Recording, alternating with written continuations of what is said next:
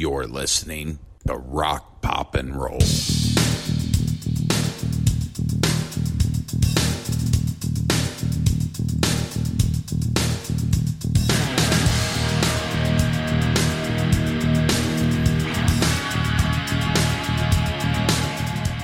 Hey, how you doing? Good, I hope. Rock, pop, and roll, episode number 19. We are oh, so close, just one episode away from the historic episode 20. It's where we get the gold watch. On this episode of Rock, Pop, and Roll, it is the world's greatest rock and roll band. You know who it is. It's the last time we look at the last time a Rolling Stones album really mattered.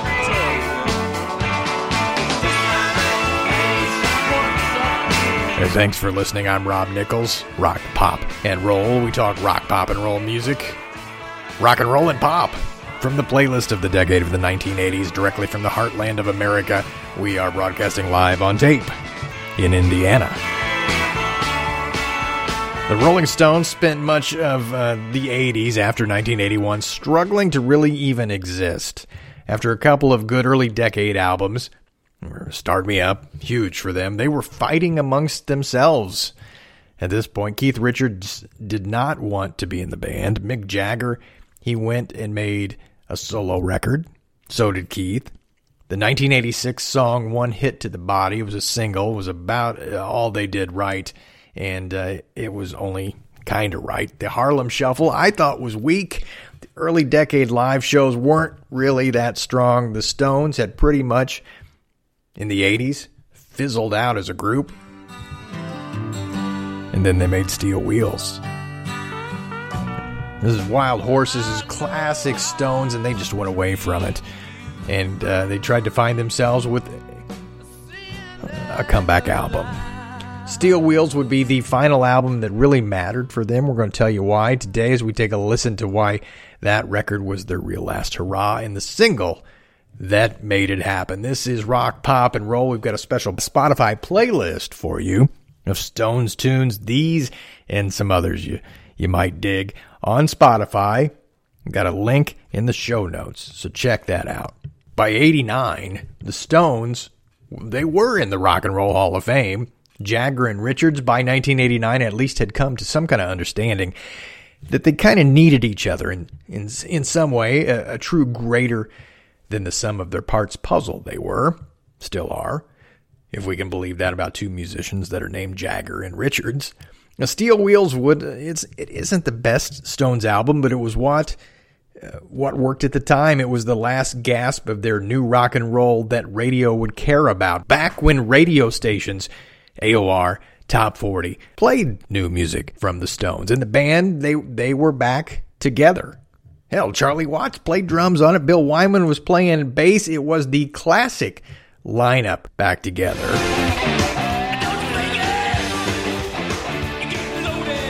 Really, though, only three years had gone by since the dirty work mess of an album with Harlem Shuffle and the rest, but this was their comeback album. Created a sound like the classic Rolling Stones huffed and puffed a bit as it climbed that legacy mountain, hit on some of the sounds, and uh, it missed on some others. Lyrical echoes, though, it sounded a lot like a classic Stones album. In the end, it it wasn't even their best work. They would have three albums after Steel Wheels. They would have three albums of original material that that was really pretty good, including the Don Was produced records that had uh, "You Got Me Rockin'" on it which was a you talk about a throwback to the classic sound. It was the classic rock sounding Voodoo Lounge album that this was on. Actually, it was better than Steel Wheels. 97, they had Bridges to Babylon, that record. 2005's a bigger bang album. So if we look at it realistically, if Babylon or Bang had come out in the 80s, it, it would be considered a great Stones album, or at least a very good one, and would have been all over rock radio. But All this stuff came out in the 90s and 2000s, and most of the radio stations at that point, they played the Stones. If they did, they were buried already in that satisfaction, start me up hole, and they weren't going to be crawling out. In this podcast episode, we look and listen to the singles from that album that kicked off their uh, return to album making and uh, stadium touring. It's that's the Stones template. That tour, that size, that started with Steel Wheels.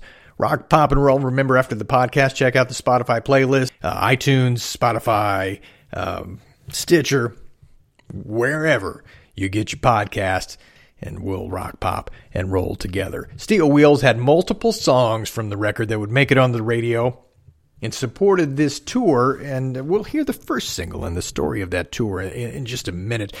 The second single that they actually released made number 23 on the top 40 charts, but was a number one mainstream rock radio hit. It'd be their uh, final top 40 hit.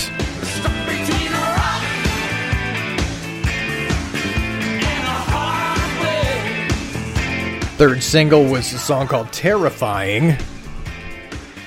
And then the, there was a song that was not actually a single, but did get played on uh, rock radio stations. That was uh, really might have been the best song on the album. Made it to number 14 on the rock radio charts.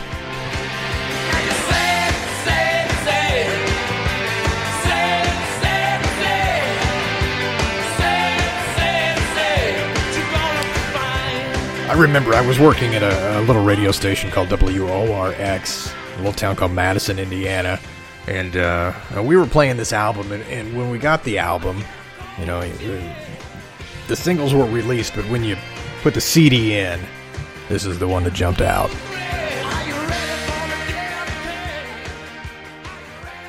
Steel Wheels had a fourth single, and actually the fourth true single. I liked the final single that they had. A little piece called "Almost Hear You Sigh." It was it was going to be a Keith Richards solo album, but he brought it to Steel Wheels.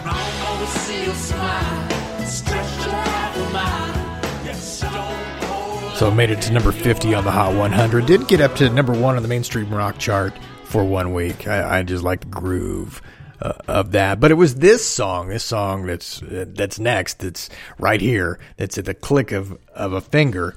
It was the one that was the last U.S. top ten single for the Stones, and kick off, kicked off the whole Steel Wheels tour, the album, the launch. They, I think, was this one where they appeared, came into New York on a train, and Keith smoking cigarettes and Mick being Mick, and had a had a little press conference, and Steel Wheels was like the biggest thing ever. They launched the tour two weeks after the single, so they launched the tour August 31st. What it was, what they were selling, what it what was bought was the idea that it was the return to the sound of the classic rock that people wanted, the sound of that kind of gritty and greasy Stones, a throwback to the sound of the Stones of the 70s. It really wasn't, but it was as close as they had been to that sound in in 10 years. The sound that made them loved. The album tried hard to be that. Radio bought in. Fans bought tickets to the stadium shows. I guess it was a win-win, and this one uh, went all the way up to number 5 on the top 40 charts, one of three rock radio number ones. It's what kicked the whole thing off for the Stones back in 89 with Steel Wheels. A throwback to that Stonesy sound.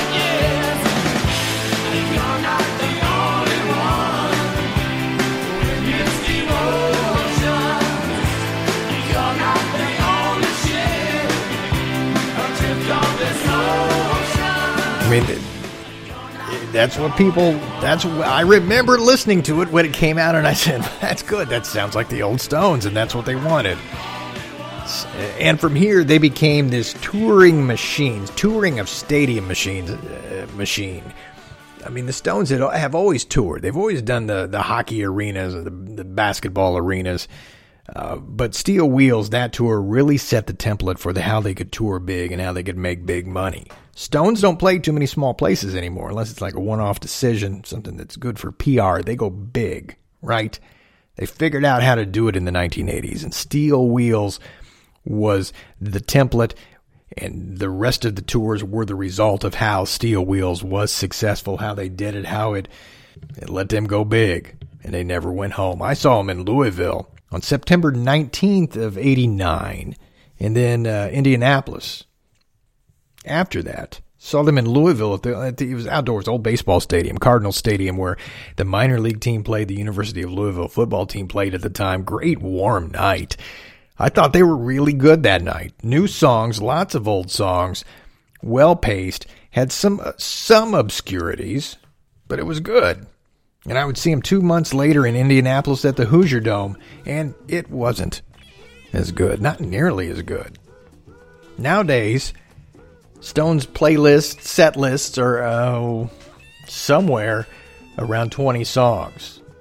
Back then, they were doing. I think they did 26. A lot of new tunes. They played four new songs. I looked on on uh, an old uh, set list from from that show. They had 26 songs, about, four from the Steel Wheels album. So they played it. They pushed it. I mean, if you're the Stones and you're playing four new songs off a new album, I think you're pushing the album pretty pretty darn hard for what the Stones could be doing with the hundreds of songs that they could be playing. The Steel Wheels was that was the last time. Not that it was right, but it was the last time that radio thought, "Hmm, the Stones matter as a current, relevant, worthy of airplay on top 40 band." Thanks for listening to the podcast. This is Rock, Pop, and roll. Subscribe to Rock, Pop, and Roll wherever you get your podcast and find all the episodes at rockpopandroll.com. Spotify, iHeart, Apple. Dig around, we're everywhere. Find us on Twitter at 80s Rock Pop Roll. Email us rock pop roll podcast at gmail.com. Rock Pop Roll Podcast at gmail.com. Say it twice just to be nice. If you like the show, share it with someone. You know we love you for it. Share it with a fan of 80s pop and rock and roll. Share it on social media. We've got a logo, rockpopandroll.com. Go steal it at rockpopandroll.com and Instagram it Hell, make a TikTok. Let's go, people. and we're going to end with a couple of last facts. Can we do that for you? The Rolling Stones Steel Wheels album was the first digital recording that they made. The Steel Wheels tour finished in mid 1990, so they went on and retitled the thing the Urban Jungle Tour. They saw that they had something that people wanted, man. Let's go to stadiums and play the old songs. And it worked. They're still on the road. Pandemic, post pandemic, they will be. In 1990, hang on, hang on. Let's play, uh, we'll go back to that groove. Can I go back to the groove? of uh, Almost Hear You Sigh. In 1990, Fox aired a 3D television special of the Steel Wheels Tour. Uh, an IMAX film of the tour was released the next year. 3D TV and then IMAX. That IMAX still plays at, at some venues, some IMAX venues, some 20 years later. And their most recent new release, yeah, they do it was released as a digital download, a streaming single in April of 2020. Alas, it only hit only hit number 102. Used to be called Bubbling Under on the singles chart. Living in a Ghost Town was the name of the song. And that's going to play us out. Hey, thank you for listening. See you next time. I'm Rob. Be good to each other.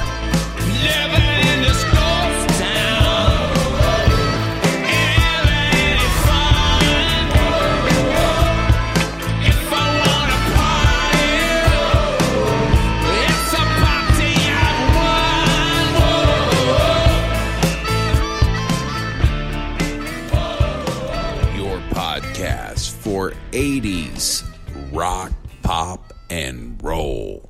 This is Rock, Pop, and Roll. Rock, pop, and roll.com.